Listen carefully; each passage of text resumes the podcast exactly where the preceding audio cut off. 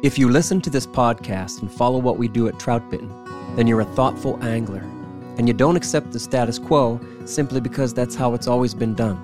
Skwala Fishing designs and creates fly fishing apparel with this same philosophy. Skwala was started by a group of lifelong fly anglers who spent their careers working for some of the biggest names in the outdoor industry, and they understood that essential fly fishing apparel like waders, jackets, sun gear, and insulation could simply be better. So now, Skwala makes gear for us, the like minded few, serious anglers who don't take themselves too seriously. Check them out at skwalafishing.com. Water is essential for life, but for Orvis, it's the blood of the brand. Orvis has been the leader in fly fishing since 1856. No other brand can match the explorative and innovative spirit they bring to the water today. Everything at Orvis is about inspiring and empowering adventure and wonder in nature. Rooted in the vitality of fly fishing, fueled by passion and curiosity for the outdoors, Orvis designs and develops products and experiences, providing the knowledge and expertise to enable more meaningful moments and connections in nature. With over a century and a half of experience in the field and on the water, Orvis seeks to ignite that passion in others.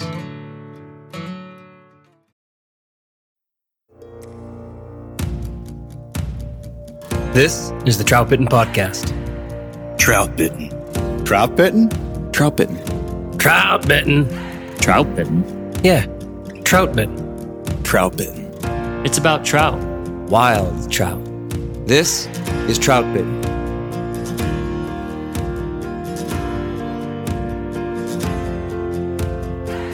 So, this is the Trout Bitten Podcast. Welcome back, and thanks for tuning in. My name is Dominic Swentosky. I'm the owner of Trout Bitten, a father of two young boys, a fly fishing guide, and the author of troutbitten.com. So, this podcast is the latest branch of the Trout Bitten Project, and this is episode 10. Now, way back in 2014, I started Trout Bitten as a way to document all of this for my two sons. I wanted a record of the fishing stories and the things that I'd learned about trout fishing over the years. Really, that was the goal. Those were the roots of Trout Bitten. But of course, the whole thing took on a life of its own, and here we are today. The point is, my boys have been part of my fishing life since their beginnings. They've been out there with me since they were born. I was a daytime dad and I worked at night. So the boys and I spent many, many days hiking beside rivers, eating lunch streamside, and casting into moving water. My goal has always been to give them a base of appreciation for the outdoors and to feel comfortable in nature. Of course, I hope they keep fishing with me as they grow older, but if nothing else, they will always have the sounds of a river embedded deep in their memories. In this 10th podcast, we're changing things up a bit. I'm going to read a story that I first published with Hatch Magazine in 2016. It's titled The Kid, and it's one of my favorites. But before I get to that story, let me introduce my special guests today. Here are my two sons, Joey, who's 13, and Aiden, 11 years old. And they're going to help me with the question and answer round. Are you ready, guys? Yeah. Yeah. All right, good. Here is Joseph Dominic Swentosky. Hi, Joey. Hi. Hey, Joe. What's your favorite way to fish for trout right now? Definitely inline spinners. Now, what's an inline spinner? Like a metal blade that spins with some beads on it. It kind of depends. Like you can have like a rooster tail or whatnot. But yeah, they're just like they're just like a lure, but they spin and they like make noise in the water, I guess, and they like attract trout, but they also spook a lot. Are, are you catching more trout than me? Yeah. That's true. Lately, Joey has definitely been catching more trout uh, than I have. And I can't even fairly say that I'm giving you all the best water or anything like that. True. it is true. Um, I grew up fishing some inline spinners, but I didn't quite know how to fish them. What direction are you fishing those spinners? Where do you cast them? Um, 90% of the time, I'll be casting them upstream, almost directly upstream of me. I will mostly end the drift at the bottom of me. Not really the bottom, but more to the side. Mm, yeah. But um, you really do want to cast it upstream. But I have caught a good bit of fish fishing downstream, but it really does depend. Like you, d- you do not want to fish downstream with an inline spinner if um it's like really rapid water because the blade's gonna spin so much and it's gonna float to the top, and you're just not gonna get a good drift. So if you're casting upstream and now you're retrieving, how fast do you like? How fast is that blade spinning? faster than the water is going. If the water's really fast and it's like really fast rapids, which there are fish in those, then you got to reel pretty fast. And I've Hmm. caught fish almost. I've caught fish out of any water that you can think of with a spinner at this point. That's a, yes, you kind of have. Yeah. Yeah. One more question about spinners. Why do you think they eat them? I think that they eat them because I, I think that the trout are like attracted to them because the the noise that they make in the water and also the flash. It's Yeah. just like it kind of looks like a, like a dying baitfish or something. So I really do think that that just like puts the trout trout in a trance, kind of maybe. In a trance. Maybe they just like have to. They feel like they have to eat it or something. I don't know. It's kind of crazy. I think it's like some like magic power. They're pretty insane. It, it is good. Do you think they're going to eat them all winter long too? Uh, no. You don't. I have a feeling they're gonna turn off at for about a week. It's pre- been pretty good for you for a few months. I know, but I just think if it gets like under like 15 degrees or the water gets like right above below freezing, I just don't think they're gonna eat it. Okay. Thanks, buddy. Hey, uh, all right. So here's your brother. Here's Aiden Dominic Swentosky. What's up, Aiden? Hi. Hello. Hey, Aiden, what's your favorite thing to do when you go fishing besides the actual fishing part? Play with the river, our dog. Ah. What kind of dog is he? Tell everybody. Australian Shepherd. What's special about an Australian Shepherd? They listen good and they always want to be by your side. Ah, that's true. So makes makes for a good fishing dog. Yeah. So he doesn't really take off and try to go out mm, through the woods chasing rabbits or anything, does he? Do you play play games with him beside the stream? Yes. Tell me about that. Uh, What games do you like to play with River? uh, play fetch with him. So what do you throw sticks? Yeah. a lot of one word answers. yes. Yes. Um, Aiden. Tell him about your big bass. I know. Joey just said, tell him about your big bass. So we were over at an undisclosed location, one of your favorite ponds. Tell us about the big bass you caught over at that pond. Uh, so Yeah. we were fishing at the pond with the shiners, and I saw the big fish right on the bank, Mhm. and I put my shiner right next to it, and it bit it. It spit out the hook, and, but it ate the shiner. Mm. So I put on another shiner, and I kept fishing for like another five minutes. Could you still see the fish? No. Oh, but you saw him the first time. Yes. Okay. And then, and then about five minutes later, I saw it again, Yeah. and it didn't go for my shiner. Okay. And then for about another five to ten minutes, Yeah. uh, I saw it again, and it didn't go for my shiner. Right. and this whole time, I really wanted to get catch it. Mm, yeah. And then, whenever we had like five minutes left to fish, I saw it like in the weeds. So I put my shiner out in front of it, Yeah. and then it was like right next to the bank, Mm. and it ate my shiner, and it had the hook on.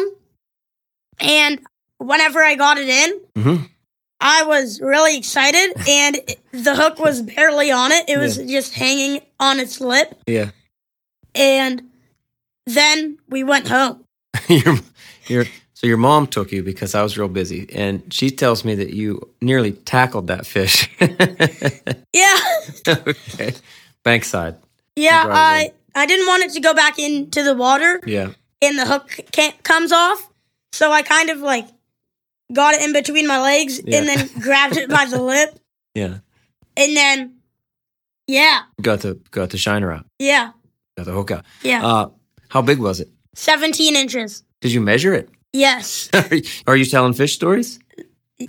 what I mean is, are you telling lies? Are you telling fish stories? No. you measured it at seven. That's a big bass, Yeah. largemouth bass. Yeah. All right, I did see the pictures. It looked pretty big. Uh, one more thing about that. How how was the fight? How big? How long was the fight? Bring it in pretty fast.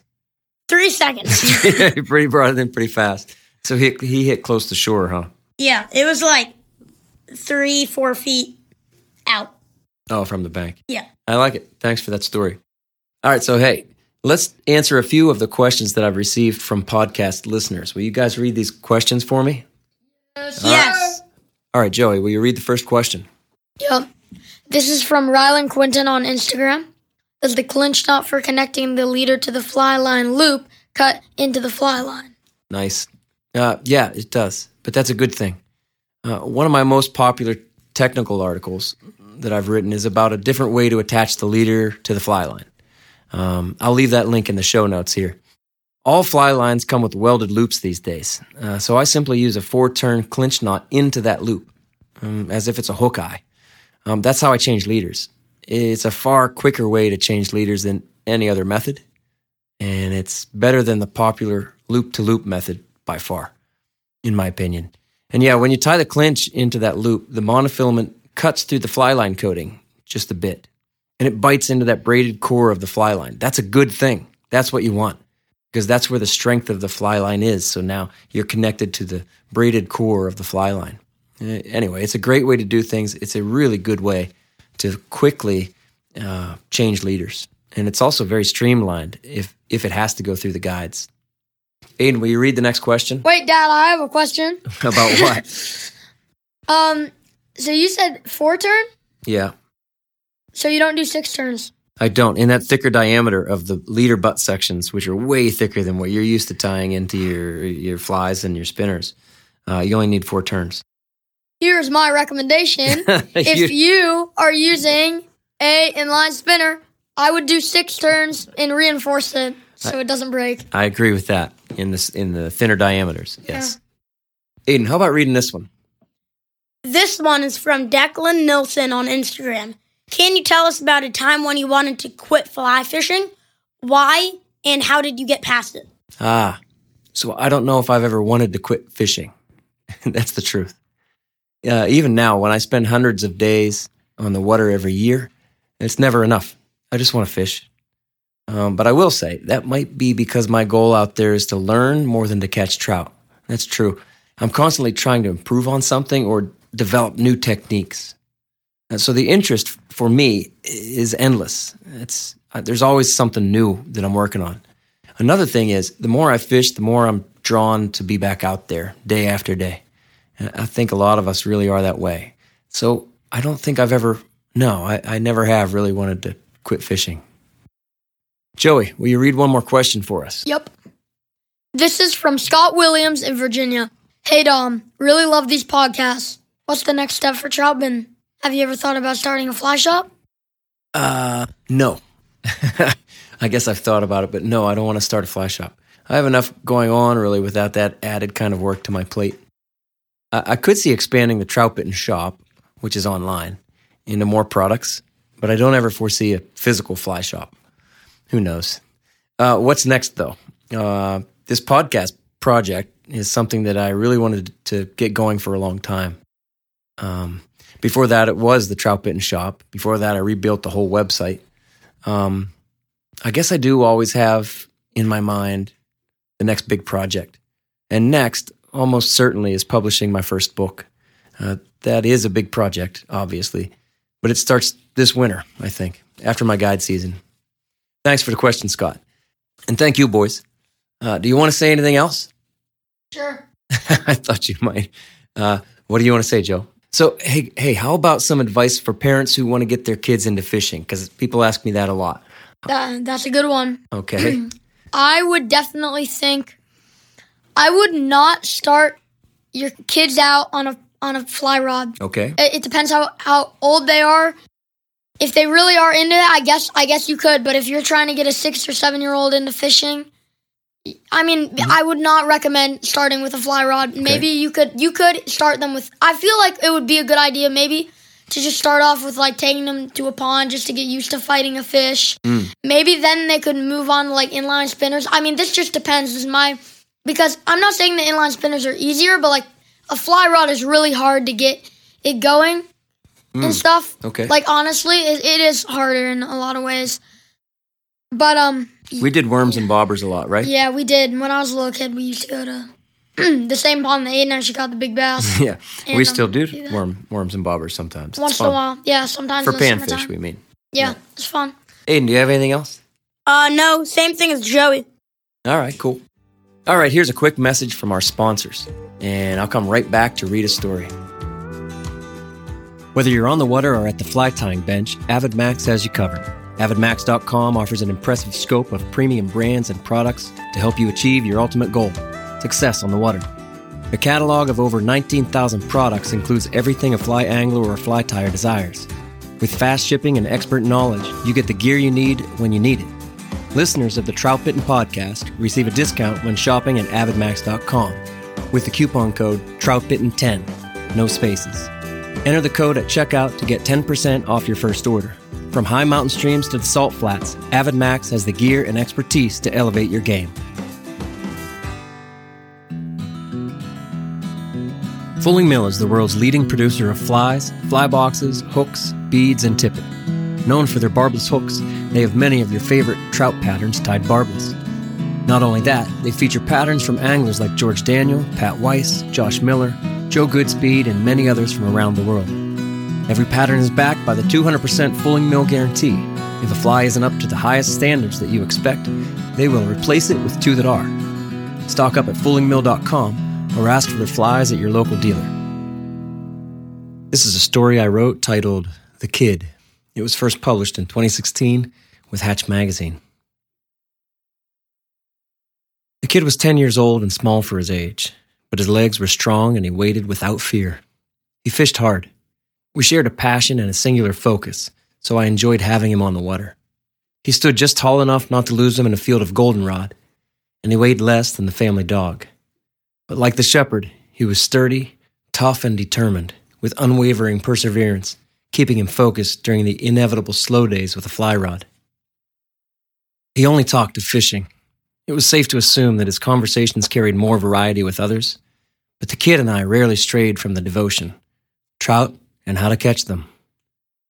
We chased wild browns and stalked bows across every lick and run in the county every piece of water that was cold enough to hold trout and small enough for the kid to remain upright in a moderate side current. In truth, he fell in or went over his hip boots nearly every time we fished. Ambition tended to outweigh reason, and the pocket water off the far bank often seemed fishier than what was on the near side of the mid current. After many falls, I'd watch him climb back out of the river to find a suitable log, take a seat with a chuckle, and proceed to dump the water from his boots before wringing out his socks and redressing. But the kid was efficient, and I admired that. Brook trout streams were our favorite. It was the size of water he could manage. And I found in the kid a friend that would walk for miles for small fish and abundant scenery. He intuitively understood that the fishing was somehow secondary, that the walk would make the memory. He tied flies that looked like hell, but I never mentioned it because they caught fish and it made him smile, so that was enough. The kid's ideas about how to catch a trout were amusing to me at first, but I soon learned restraint in offering any advice. Instead, I was instructed by watching his instincts with a fly rod, which often outperformed all the things that are supposed to work. He was the most dependable fishing partner I've ever had. With the unbound freedom of a 10 year old's short list of responsibilities, he was always available, would always fish, and never folded plans. Conditions didn't matter. On one rainy, cold November day, with holes in his patched rubber boots, with frozen hands, a wet hat, and no raincoat, he slung his cheap rod with the old and cracked fly line, and I watched as he lit up the stream, netting one trout after another. On days that he didn't, he kept fishing anyway. I don't know where his natural way with trout came from. His father was not a fisherman, and the kid was mostly self taught honest to goodness self taught without YouTube videos or even much influence from any decent fishing literature. He was just an innately fishy kid with instinct and the desire to be on the water. One horribly windy day, with storms rolling through, we decided to fish anyway. The kid's mom told me he could go as long as I could make sure a tree didn't fall on him. No problem, I assured her, and I heroically rescued the kid from all the falling timber that a single day could bring, which is to say, the kid and I went fishing together. After a couple years of sharing the water, we knew each other well and worked the river as a team. I took the bigger water and the deeper chutes, while the kid jumped above to pick off fish in the skinny riffles. It was a good friendship. One early summer weekend, we took a long drive. Winding the back roads before dawn, we slowed progressively as we traveled northward, fighting fog in the cool valleys and dodging deer that we frightened with the headlights. Finally, as the yellow sun rose over a line of spruce trees, we parked in the ferns, gathered our gear, and walked into the silence. We followed the sound of trickling water, upstream into the dense forest with the objective to walk until we broke out of the floodplain. We walked the lower stretch of the stream among the roots and fallen oaks with massive broken limbs, pushing earth and widening the valley. Miles of curving stream bed redirected from one season into the next. The kid fell repeatedly into the leftover trenches overgrown with deep green plants. I turned once to see his hands pushing himself upright against the mossy ground. We shared a grin, and then we pushed forward. We walked for hours.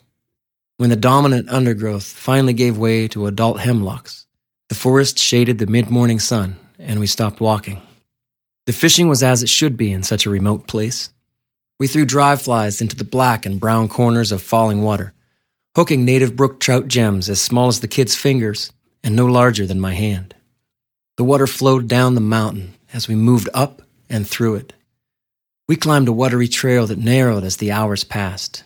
We rarely spoke, and we worked in tandem among the evergreens, among cold water, and through a gentle rain that had set in, releasing one fish after another.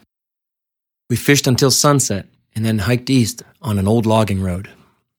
It was dark when we found the truck in the ferns again, and with satisfied exhaustion, we drove dirt roads, then hard roads that widened like the stream itself as we traveled south down the mountain. The kid fought off sleep the whole way home. We talked of trout and winding rivers. Well, thanks for listening, Trout Bitten friends. If you like this kind of story, there are hundreds more that I've written and published to be found on Trout Bitten. Go to the top menu, then articles and stories. In fact, now might be a good time to explain that troutbitten.com started as a fishing blog, but it's become much, much more. A lot of the content on Troutbitten is written almost as chapters in a book. There are full series about fly fishing with kids, streamer presentations, dry dropper styles, angler types in profile, tightline nymphing, and many, many more. If you enjoy this podcast and the Troutbitten Project, please support the sponsors that support Troutbitten. You can also donate directly by finding the donate button at the bottom of every Trout Bitten article. Likewise, clicking through any of the product links provided on the recommended gear page sends Troutbitten a commission. And of course, the Troutbitten shop is there for you as well. So, thank you very much for your support. Aiden, will you read us out? Remember, troutbitten.com is a free resource for all anglers. So dig in and check it out. Navigate through the menus to find what you like, share it, leave a comment, use the search page if you were looking for something specific. Navigate by way of the categories and tags too. Thank you for listening. Please give the show a five star rating on Apple Podcasts and leave a comment because it really helps. Until next time, friends, fish hard, enjoy the day, find your life on the water.